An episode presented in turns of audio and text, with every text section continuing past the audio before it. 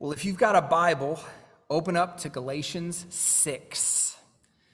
Galatians 6. We've been working through the letter of Paul to the Galatians for several months now. So if you're if you're newer here, haven't been around too much, um, that's our practice here. Is that we'll we'll pick a book in the Bible and then we'll just preach through it. So I've been working through Galatians, and two of the uh, other pastors have been working through First Samuel. So we'll finish up Galatians this morning. And then, uh, and then I'll preach a psalm next week and then a psalm after that. So we'll kind of use those psalms to break up the preaching series. And then we'll have another sermon on First Samuel. And then uh, we'll start uh, Zechariah, the Old Testament prophet Zechariah, and work our way through that, Lord willing. But this morning, we, we come to close up uh, preaching through the book of Galatians. We're looking at verses 11 through 18 in particular. And um, if you got a worship guide, there's a handout on the back, or a, an outline rather on the back. It's got the main points there, if that's helpful for you to keep an eye on as, uh, as we move along. Galatians 6 11 through 18. Uh, the, the letters in the New Testament, so you know, you've got the Gospels and Acts, and then you've got these letters. Those are called epistles. That's all I mean is it's just a letter. Well, those letters were written for particular purposes. So if you've been a believer for a while and read the Bible, you, you know this. So the way they usually came about, there was usually an issue or a few significant issues in a particular local church in the first century, or a group of churches, maybe in, in an entire region. And then one of the apostles, those were those men chosen by Jesus to produce the New Testament. Those were the group of folks where Jesus promised, My Spirit's going to come to you and work in a unique way to produce my word. So the Old Testament is God's word. Well, this is how we know the New Testament is God's word because Jesus tells us the Spirit would produce God's word through these men. So one of those apostles then is led by the Holy Spirit to write a letter to that church or that group of churches dealing mainly with that, that particular issue. Okay, so let's remind ourselves, we're here at the end of Galatians, let's remind ourselves what the specific issue is that Paul wrote the letter of Galatians to address to the churches in this region of Galatia. Flip back to chapter 1. Look at verse 6 and following. So, this is chapter 1, verse 6. Paul sets up the whole letter. This is the purpose of the letter. This is the issue he's dealing with. Galatians 1, verse 6 and following. Paul says, I am astonished that you are so quickly deserting him who called you in the grace of Christ. Talking about the Lord that you are so quickly deserting him who called you in the grace of Christ and are turning to a different gospel. Not that there is another one, but there are some who trouble you and want to distort the gospel of Christ. But even if we or an angel from heaven should preach to you a gospel contrary to the one we preach to you, let him be accursed. As we've said before, so now I say again if anyone is preaching to you a gospel contrary to the one you received, let him be accursed. So that's the issue. That's why Paul wrote this letter under the inspiration of the Holy Spirit. So there were false teachers around the Galatian churches, and they were preaching a false gospel. So they, they were preaching a gospel we, we learned throughout the letter. What they were saying was that forgiveness of sins, a relationship with the Lord, justification in God's eyes, so kind of that whole realm of salvation, being saved, they said, yes, you have to trust in Jesus for those things to happen. But that's not quite enough. It's faith in Christ plus some good works. Faith in Christ plus some obedience. You have to do these extra things along with trusting in Jesus, and that's what together works to save you. To have your sins covered, to get an innocent verdict from God, what, what's called justification. So it's faith plus works, these false teachers were saying. And remember, the, the main good work these false teachers were saying was required was to have the male members of your household get circumcised. So they were pointing back to the Old Testament law for Israel. And there were a couple other things they were saying you needed to do, but that was kind of the main thing. We see that issue throughout the letter to the Galatians. But see, Paul, Paul's made it so clear that's a false gospel. To say that salvation comes through faith in Christ plus anything else is a false gospel. And Paul's made it really clear the person who believes that false gospel, they will be cut off from the benefits of Christ. They won't end up with salvation. Their sins won't be covered. That's what he says plainly in chapter 5, verse 2. And there Paul says, Look, I, Paul, say to you that if you accept circumcision, so if you go along with this thinking, faith plus works, if you accept circumcision, Christ will be of no advantage to you. I testify again to every man who accepts circumcision that he is obligated to keep the whole law. You are severed from Christ, you who would be justified by the law. You have fallen away from grace. Okay, so that's a, a pretty significant problem. So, what he's saying is hey, if you listen to these false teachers, if you believe what they say, you'll be cut off from Jesus. You won't be saved you won't have your sins covered. So that's why Paul wrote this letter. We can understand why he wrote the letter. That's serious business, nothing more serious in the universe. And that's why he wrote this letter. And throughout the course of the argument in Galatians, he's regularly making two different comparisons. We've seen this all throughout. So, primarily, is what he does most of the time. He compares the one true gospel to that fake knockoff gospel. And he shows why the one true gospel is, is so much better. But to a lesser degree, he compares the character of a true gospel preacher to the character of a fake gospel preacher. We get some of that in chapter one. Well, that's what Paul comes back to again here at the end of this letter. So, with that in mind, hear the word of the Lord. Galatians 6 11 through 18. Paul says, See with what large letters I am writing to you with my own hand. It is those who want to make a good showing in the flesh who would force you to be circumcised and only in order that they may not be persecuted for the cross of Christ. For even those who are circumcised do not themselves keep the law, but they desire to have you circumcised that they may boast in your flesh. But far be it from me to boast, except in the cross of our Lord Jesus Christ, by which the world has been crucified to me and I to the world. For neither circumcision counts for anything, nor uncircumcision, but a new creation. And as for all who walk by this rule, Percy, uh, peace and mercy be upon them and upon the Israel of God. From now on, let no one cause me trouble, for I bear on my body the marks of Jesus. The grace of our Lord Jesus Christ be with your spirit, brothers. Amen. Okay, so the question is what does a preacher of the one true saving gospel look like? That's what this passage tells us. What's Paul say that kind of preacher looks like? Well, he gives us four characteristics that we see here in the text. And these are written there on the back of the worship guide. So, first, a true gospel preacher, he's not focused on his reputation. Second, he's not focused on his comfort in this world. Third, his life fits with his teaching. And finally, his message actually transforms sinners. So, so let's look now at these four categories, and then we'll end on the call for us as believers to evaluate those who claim to be gospel preachers based on these four character qualities. So, first characteristic the true gospel preacher is not focused on his reputation. Look at how Paul begins the first section, uh, or the, the final section, rather, of Galatians. Look at verse 11. He says, See with what large letters I am writing to you with my own hand. Now, you can probably draw what he's getting at there, but let's pause real quick and, and understand something about the context here. So, the first century in the Near East, where Paul's writing from, somebody who sent a lot of letters, they usually had a secretary or a scribe who they would dictate to, and then that person is the one that's, that's sending out that letter, that's actually writing it by hand. But see, here at the end of Galatians, Paul takes the quill himself. So we understand there's been a scribe who's been writing this letter. At the end, Paul takes the quill and then he writes this last section himself with his own hand. And, and you can imagine, but what he's doing through that, he's conveying to the Galatian Christians the force of what he's been telling them.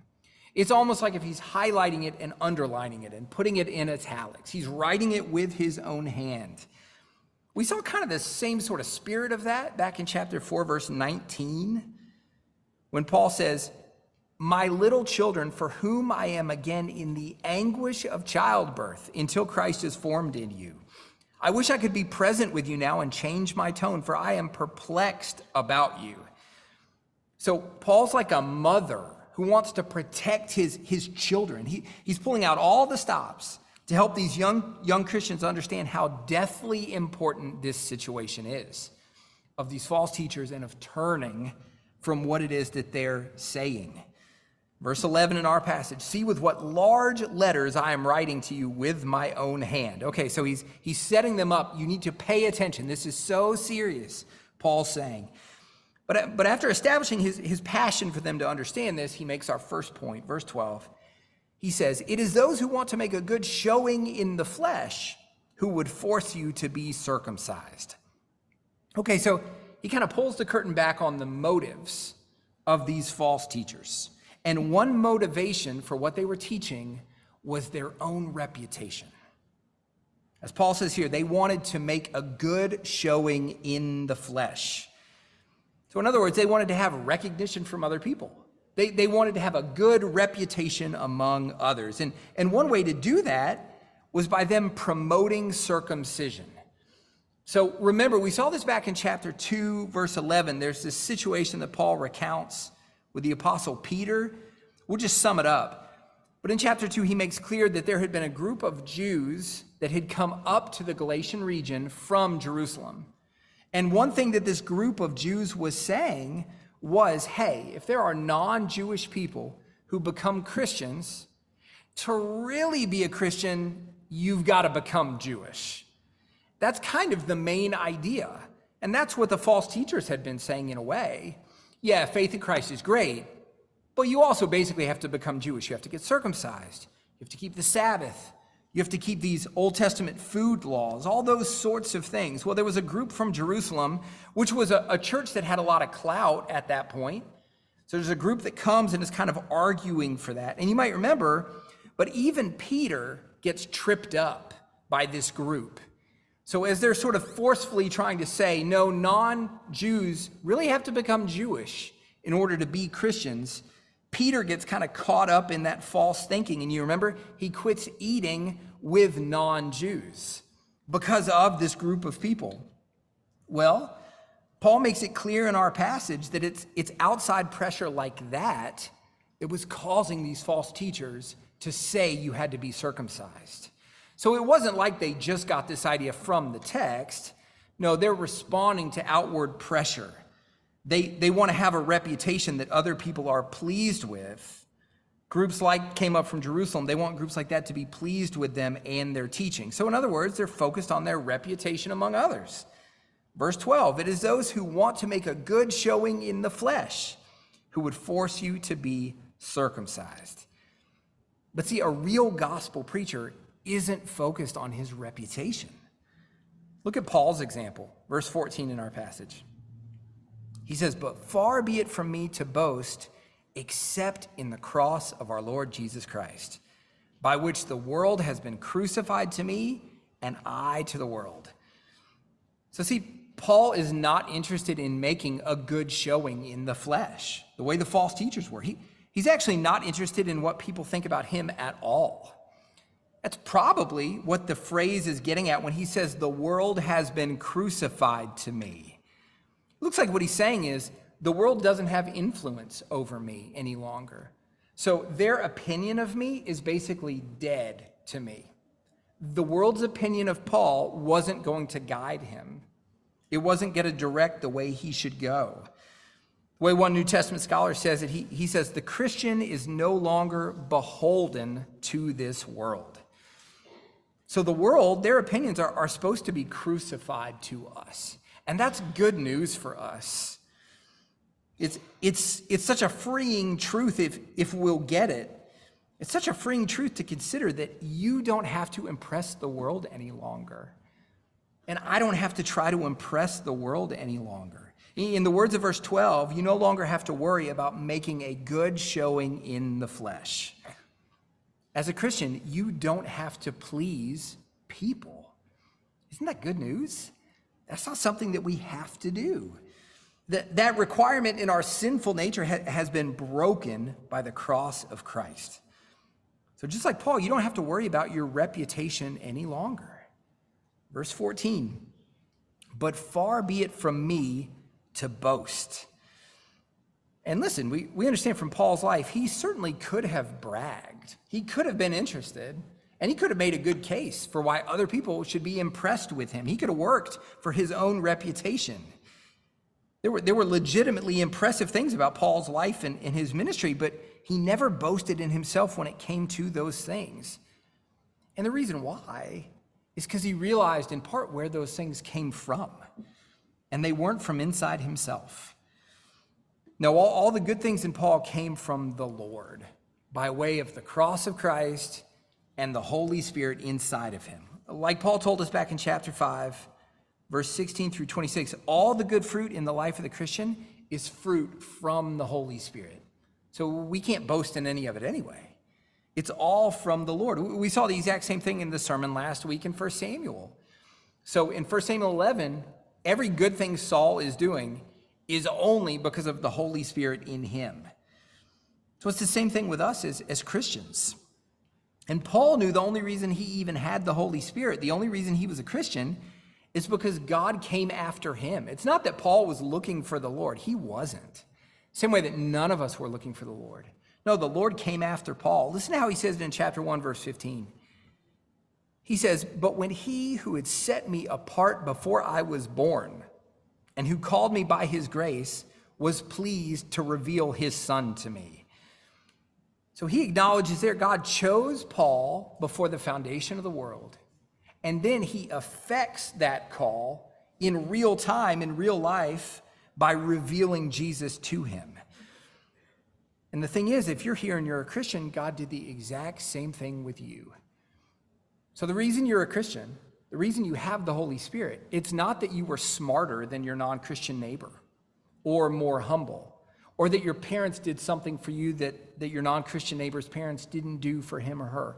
No, ultimately, the reason you're a believer is because the Lord came and got you. In his grace, he came and opened your eyes and brought you to himself through Christ. So, so you and I can't boast in ourselves at all. But see, there is something that Paul was constantly bragging about. It wasn't himself, he was constantly bragging about the cross. He was always boasting about the gospel of Christ. Verse 14 But far be it from me to boast except in the cross of our Lord Jesus Christ, by which the world has been crucified to me and I to the world. Okay, so, so by way of application, do you brag about the gospel?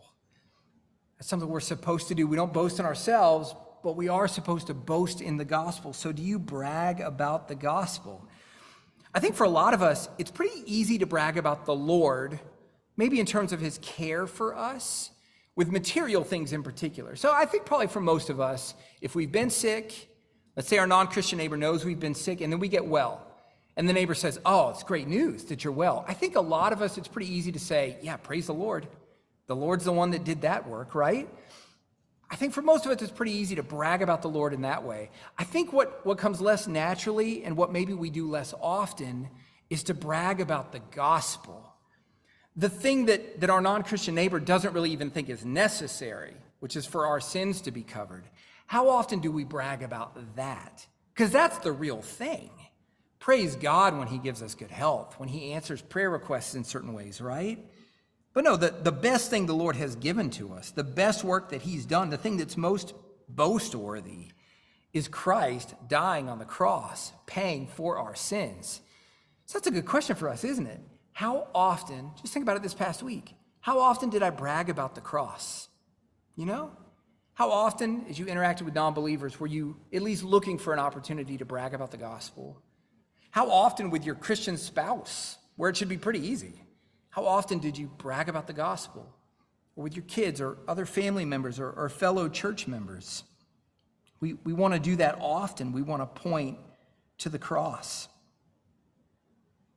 We should care nothing about our, our own reputation, but, but we should care a lot about the reputation of the gospel.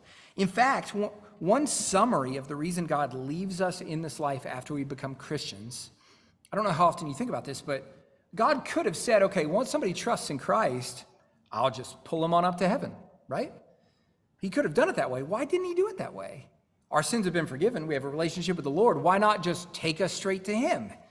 Well, one way to sum that up is what we're supposed to be doing here on this earth, in this life, which is making Jesus more famous. That's our job. That's the, the start and the finish of it. That's what we're supposed to do, make Jesus more famous. And the Spirit empowers us to do that while not caring what we look like to other people. Paul sets out the dichotomy really clearly all the way back at the beginning of the letter, chapter 1, verse 10. This is such a good verse for us to pray about.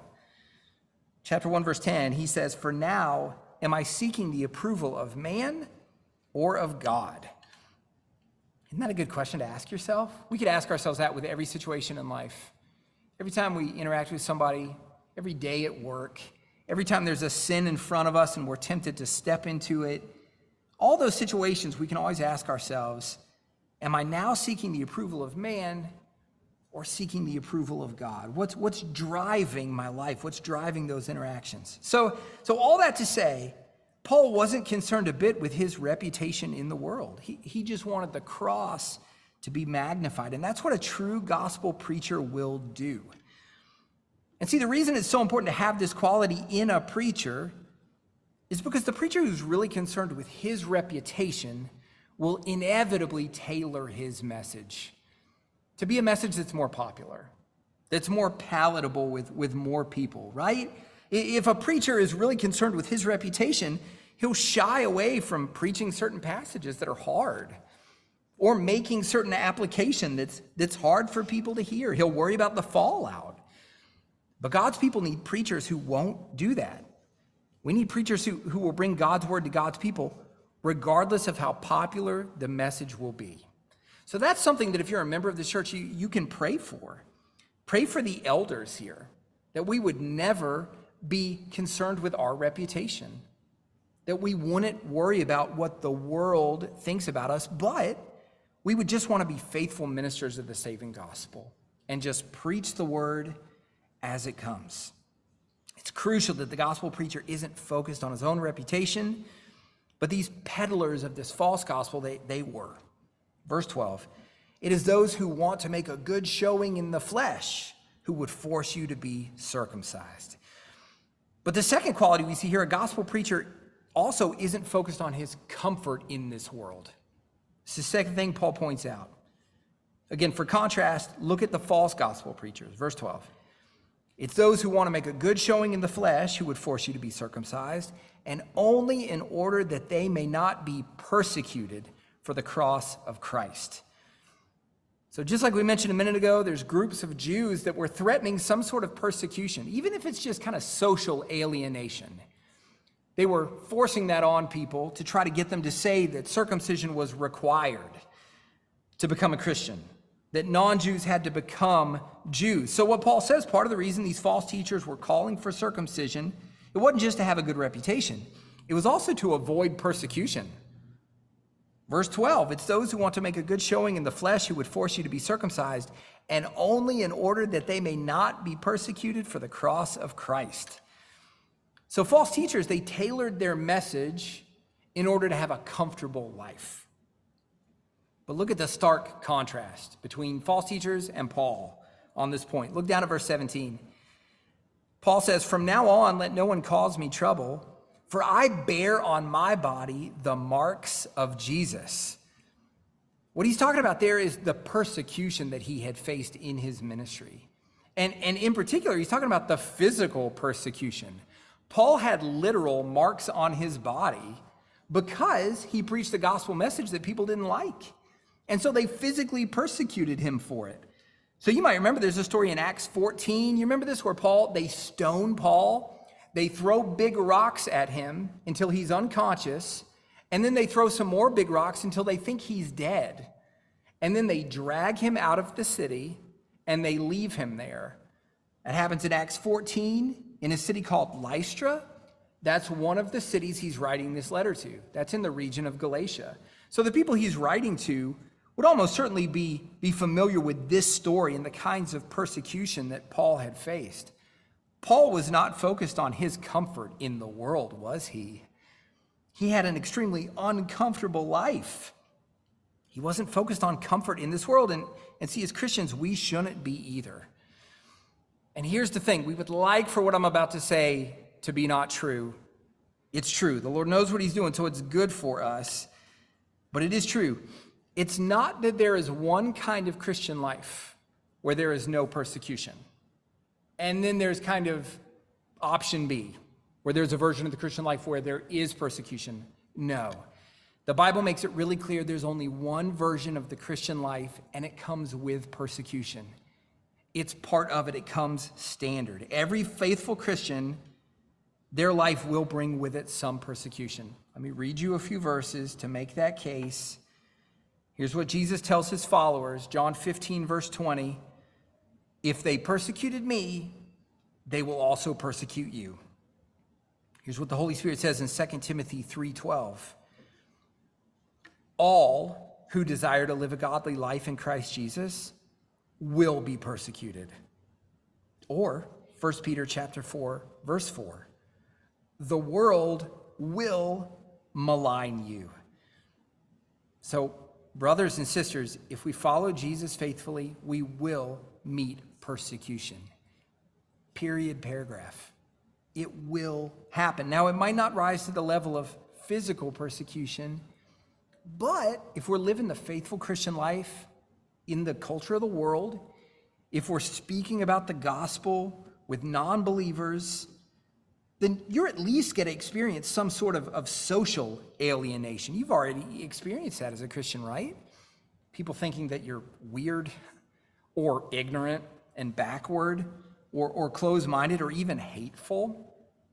Now, it's real easy for us as individuals, some of us more than others, it's easy to think, oh, no, no, no, I can package this in a way where people will understand and they'll like it.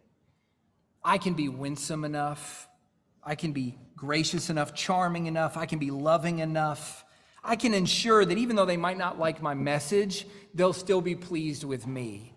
As I say that, if you're honest, don't you think that sometimes? I think that sometimes. I've gone through the Christian life with that attitude oftentimes when I'm talking with non believers, where I think, oh, they might not like any other Christian they've ever met, but they'll like me. I'll let them see this is intellectually, you know, uh, at least an option, that it's not closed minded, that it makes sense, that as a Christian I'm still loving enough. We can think that way, but, but the truth is we can't do that. That's a foolish thing to think. It's, it's not true. And let me give you exhibit A for why that's not true. Jesus was the most loving and winsome person in the history of the world. They murdered him. Isn't that something? He was far more smart, far more charming, and perfectly loving. He never did anything for his own benefit. He always did everything perfectly for the person standing in front of them. He loved the person standing in front of him, he loved all of them perfectly all the time. They made up charges so they could kill him. So, this is just a fiction that we can think we can avoid persecution. We can't. Persecution will come. So, the question for us what will you do when you're faced with persecution? In particular, when it's there in front of you and you get to make the decision Am I going to be faithful to the Lord and get persecution, or will I be unfaithful in this instant and preserve myself from that persecution? What will you do? What will you do when your employer asks you to do something that the Lord commands you not to do? Employers write our paychecks, right? That's significant. What will you do when, when your kid's involved in an activity they love but that activity all of a sudden is going to require some kind of disobedience to the Lord. And you're just stacking up in your head the pros and the cons, what you have to lose in this world, at least, by going with faithfulness. What will you do when you're faced with losing a friendship because of your commitment to Jesus? Now, one bit of good news, you can think about those things and you can think, what would I do? You know, I feel like I would fail. Well, one thing we have to remember Christians have the Holy Spirit. The Holy Spirit gives us what we need when we need it. So, as a Christian, any situation where faithfulness to Jesus is in front of you and there's a steep consequence on the other side, and you think, I could never do it, the Holy Spirit will work in you. He will give you what you need when you need it. So, we can be thankful for that. But the scriptures also do call us to resolve now to be faithful to Jesus then. We are called to think ahead and understand there could be a time where I'm called on to be faithful to Jesus even when it will cost me a lot, and we're supposed to resolve now to do that. And that's a big part of why, as Christians, we need membership in a local church. Individual Christians, we, we need the attention and commitment of fellow believers to be constantly reminding us to hold on to Jesus, despite the circumstances, despite the consequences. We need that. Way Dietrich Bonhoeffer said it. He was a pastor in Germany. You may have heard about Bonhoeffer. So he said it this way He said, The word of Christ in the mouth of my brother is oftentimes stronger than the word of Christ in my own heart. What he meant by that was, I'm built up in my faith in a unique kind of way when my brothers and sisters are speaking to me the truth of the gospel. We need one another to do that, to build us up in our faith in Christ. Listen to the way we're told it in Hebrews 10, verse 23. They were told, Let us hold fast the confession of our hope without wavering. So he's saying, hold on to Christ, no matter what it costs you in this life. If you have to lose your job, if you lose a friendship, if there's social alienation, hold on to Christ. But this is what's interesting. Listen to what he says in the next breath.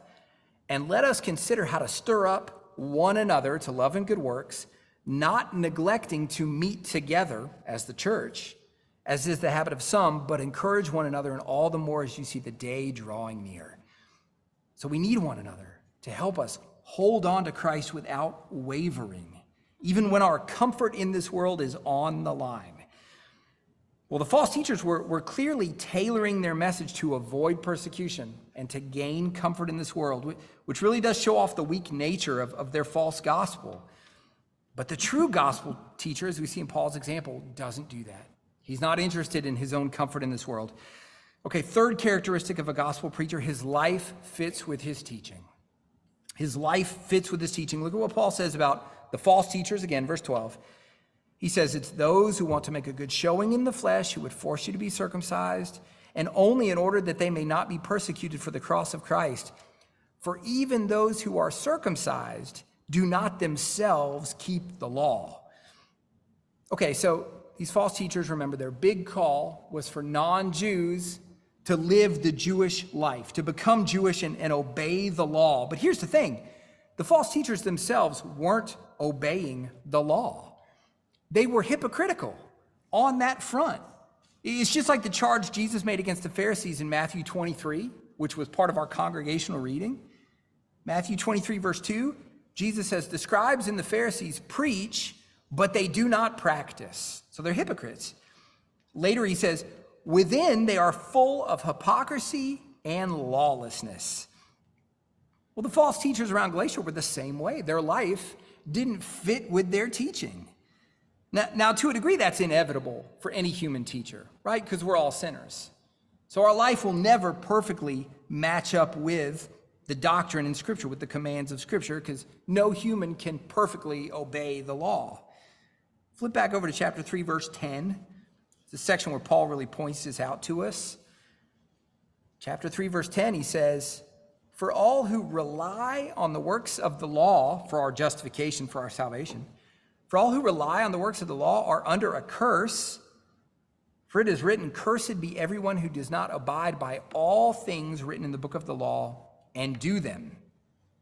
Okay, so, so remember Paul's logic here. Everyone who's relying on their own goodness in this life to be saved those are the ones who, who are relying on the law. So I can, yeah, I can fulfill God's commands enough in order to be saved. Well, everybody in that category, Paul says, is under a curse. None of them is going to end up being saved if they persist in that kind of thinking. Why? Well, it's because no human can obey the law perfectly.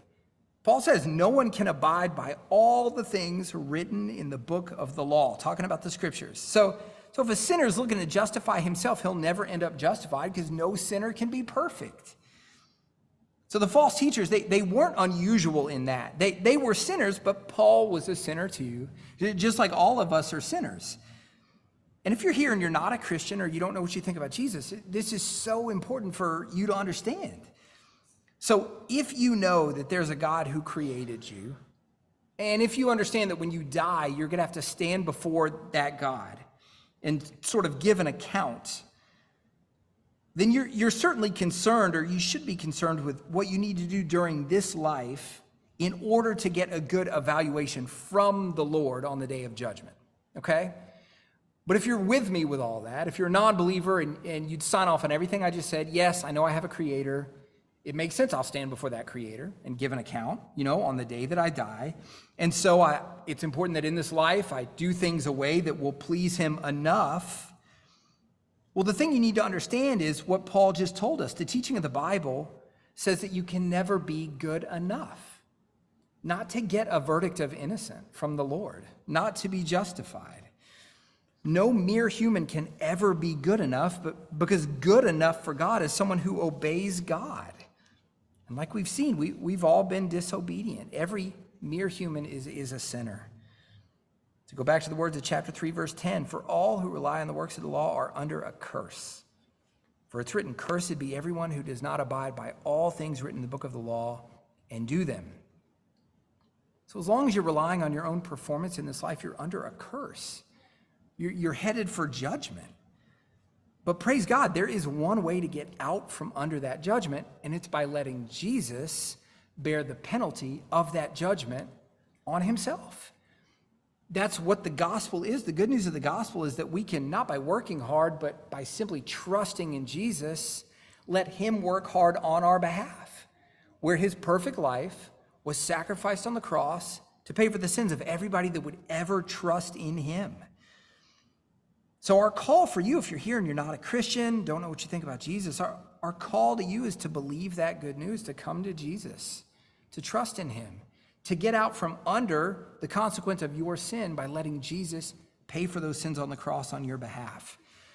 If you're willing to consider that message, come talk to me after the service or send me an email. My email address is on the back of the worship guide at the bottom.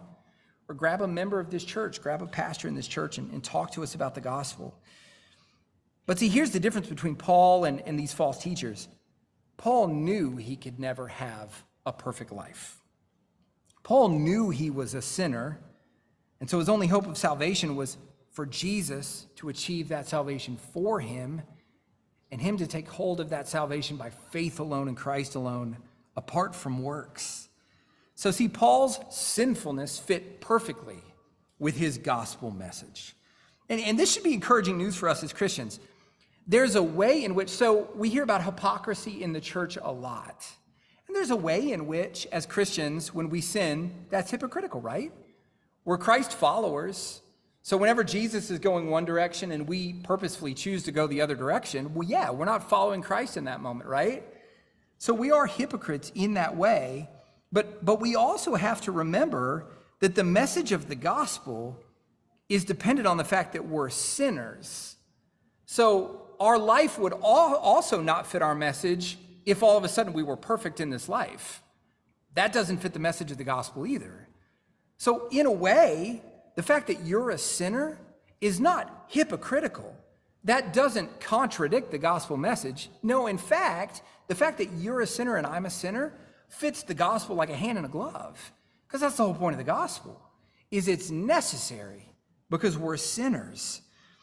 We always want to remember that, especially when we talk about the gospel. We, as Christians, we, we never want to talk like if everybody would simply obey the Ten Commandments in our nation, then it'd be great and everybody would be fine with the Lord and he'd be happy with us. We don't want to give off that message. That's not true.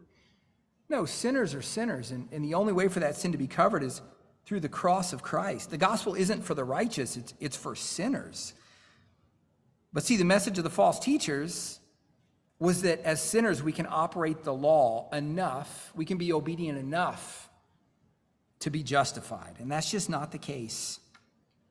It's the same message that, that the Roman Catholic preach, pre, uh, priest preaches when, when he says a Christian's right standing in God's eyes is secured in part through faith in Christ, but also through the entire life lived, a life of love, and that that's part of what justifies you. Or it's, it's part of the message that the, the Christian church denomination pastor preaches when he says a Christian's right standing in God's eyes is secured in part through faith in Christ, but also through baptism. We understand that that's not the real gospel. That's what these false teachers were saying, that it's faith in Christ plus some works. But see, Paul tells us if you want to rely on the law for your salvation, you have to operate it perfectly. You have to be perfectly obedient. Nobody can do that. And so the message of these false teachers didn't fit with even what they were saying. Verse 13 For even those who are circumcised do not themselves keep the law. So they were hypocrites. But a true gospel preacher's life fits with his message. Well, here's the final characteristic of a true gospel preacher, and it's the most important. His message actually transforms sinners. His message actually transforms sinners. Look at verse 15. For neither circumcision counts for anything, nor uncircumcision, but a new creation. Now, Paul's not saying that circumcision is bad or that uncircumcision is good. He's not saying that. In fact, in, in Acts 16, Paul has a ministry associate named Timothy, writes two letters to Timothy in the New Testament. He has Timothy get circumcised because they're going to go minister to the Jews and Timothy's mom was a Jew. So Paul knew in terms of ministry to Jews, it'll be helpful if you walk through with that custom from the Old Testament law. So it's, so it's not a problem for a believer to, to be circumcised. But Paul knew that circumcision doesn't affect a sinner's standing before the Lord. It doesn't help to cover his sins. That's part of what he means when he says, For neither circumcision counts for anything nor uncircumcision. Circumcision doesn't help someone get an innocent verdict from God. And uncircumcision doesn't help someone get that verdict. Only faith in Christ alone gets that verdict. But, but there's something else that circumcision doesn't do, just like any obedience in the law, it can't transform someone's life. That's what Paul's getting at in verse 15 when he uses the term a new creation. He's talking about the new life that God gives to the Christian. When we're made a new creation. Look at the way he describes it over in chapter 5, verse 6. He says, For in Christ Jesus, neither circumcision nor uncircumcision counts for anything. So that's the exact same phrase, right? That we see in verse 15.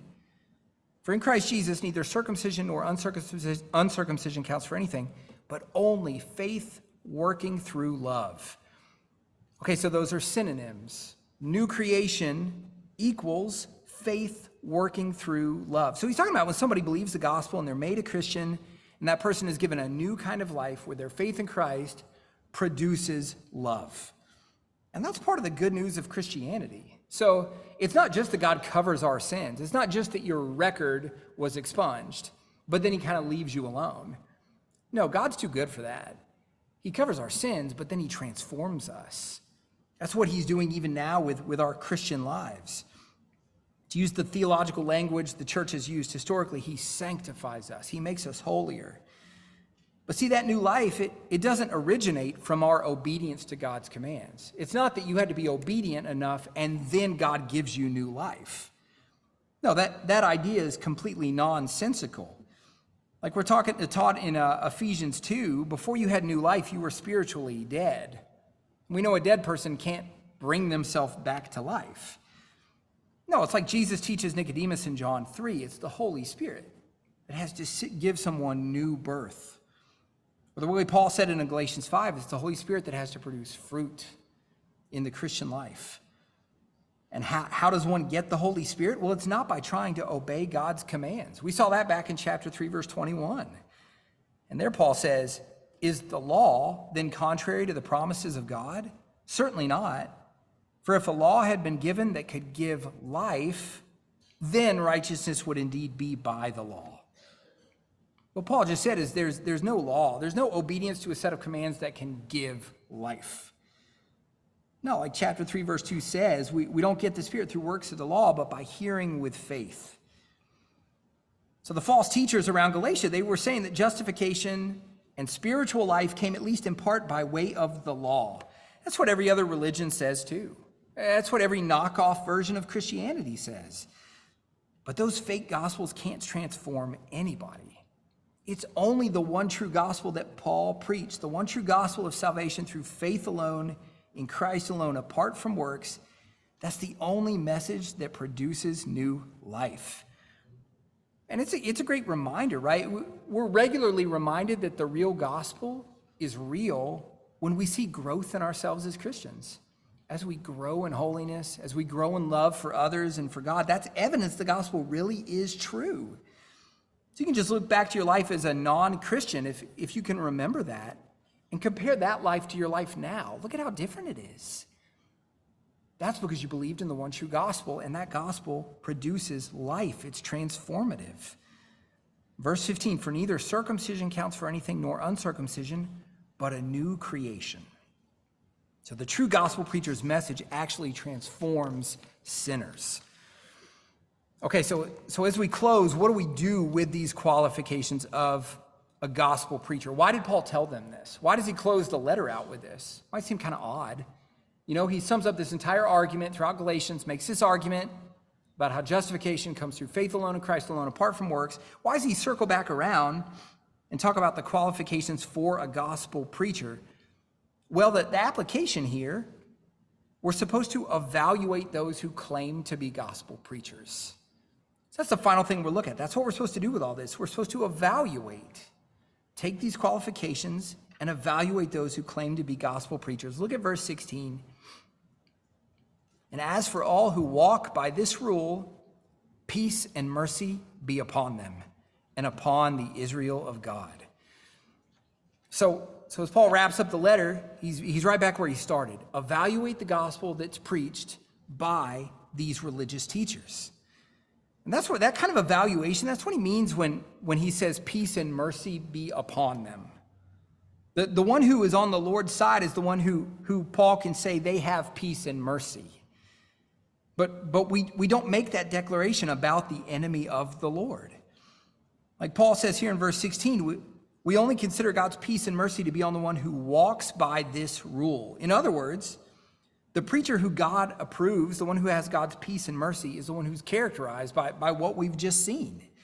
The one who's not focused on his reputation or his comfort in this world. The, the one whose life fits with his message because his message is the message of the gospel that transforms sinners. So, when you've got someone in front of you who's claiming to be a preacher of the gospel, evaluate. And this isn't something Paul invents here. No, Israel was called to evaluate their religious teachers and prophets from the very beginning of the nation. So in Deuteronomy 13, the Lord gives guidelines. Hey, Israel, this is how you'll know a true prophet from a false prophet. He wants them to evaluate. We heard it from the Old Testament reading from Ezekiel how God makes it clear hey, the prophets that are talking to you guys, they're not real prophets. God's teaching them to evaluate. Jesus warns his disciples about false teachers in Matthew 23, which we've already heard from.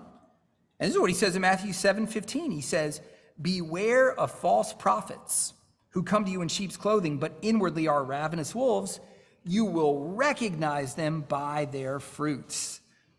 So again, he's saying, evaluate Bible teachers be sure that they're the real deal. Or, like Paul says again at the very beginning of the letter, chapter 1, verse 8, he says, Even if we or an angel from heaven should preach to you a gospel contrary to the one we preach to you, let him be accursed. So, God wants the Christian to evaluate the teacher who's claiming to preach the Bible.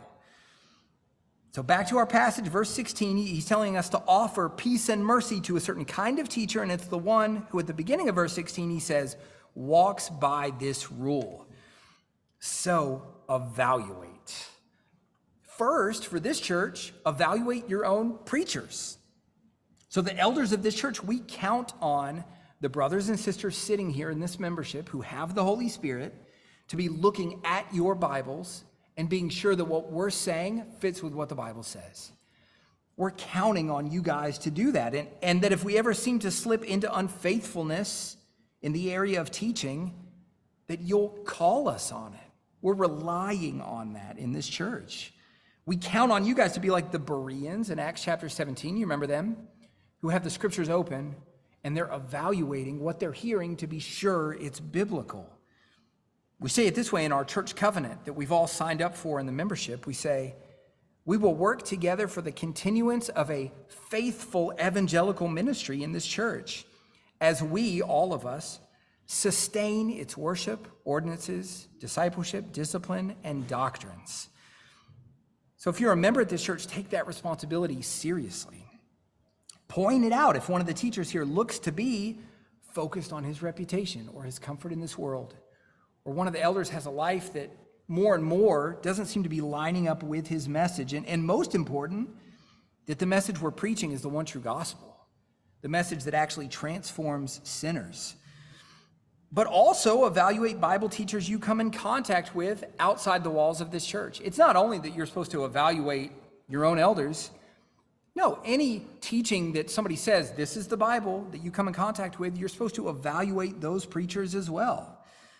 So when you're considering whether to listen to a sermon broadcast on the radio or, or a podcast or read a particular book, ask yourself the question is this preacher, is this teacher proclaiming the one true gospel of Jesus Christ as it's been to explain, uh, explained to us in the book of Galatians? Is, is he proclaiming the gospel that says justification and forgiveness of sins comes by way of faith alone in Christ alone, apart from works? Evaluate the, the preacher by these kinds of standards. Out of love, when, when your sibling or your adult child is looking for a church and considering joining a church, take an interest in seeing if the preachers of that church preach the one true gospel justification by faith alone in Christ alone. Because as, as the entire letter of Galatians has shown us, a, a, true gospel is worth preserving. We saw in chapter one, a, a distortion of the gospel is, is a desertion of the gospel, and, and a desertion of the gospel is a desertion of God and salvation. So there's nothing more important in this life than distinguishing the one true gospel from a fake gospel. And that task brings with it the need to evaluate gospel preachers. Look at the note Paul ends on, verse 18. He says, The grace of our Lord Jesus Christ be with your spirit, brothers. Amen. So, the, the gospel of the grace of Jesus Christ has been the message of Galatians, and it must be the message of the gospel preacher. Paul says, See with what large letters I'm writing to you with my own hand. It's those who want to make a good showing in the flesh who would force you to be circumcised, and only in order that they may not be persecuted for the cross of Christ. For even those that they may, uh, even those who are circumcised do not themselves keep the law, but they desire to have you circumcised that they may boast in your flesh. But far be it from me to boast, except in the cross of our Lord Jesus Christ, by which the world has been crucified to me and I to the world. For neither circumcision counts for anything nor uncircumcision, but a new creation. And as for all who walk by this rule, peace and mercy be upon them and upon the Israel of God. From now on, let no one cause me trouble, for I bear on my body the marks of Jesus. The grace of our Lord Jesus Christ be with your spirit, brothers. Amen. Let's pray together. And Father, we're so thankful that you've revealed the gospel message to us. We're thankful, Father, that it's not a dead letter, it gets inside us and it transforms us. We've seen that in this church. Father, those of us who are Christians, we have new life. We've become new creations, Father. Not, not entirely apart from sin, we continue to sin, but we have new life because of this good news of the gospel. Father, we pray that at this church, we would always exclusively preach this one true gospel. That the way we're made right with you, the way we're given a relationship with you, is through faith alone, in Christ alone, apart from any works. We're so thankful for your grace to us in the gospel of Christ. And it's in his name we pray. Amen.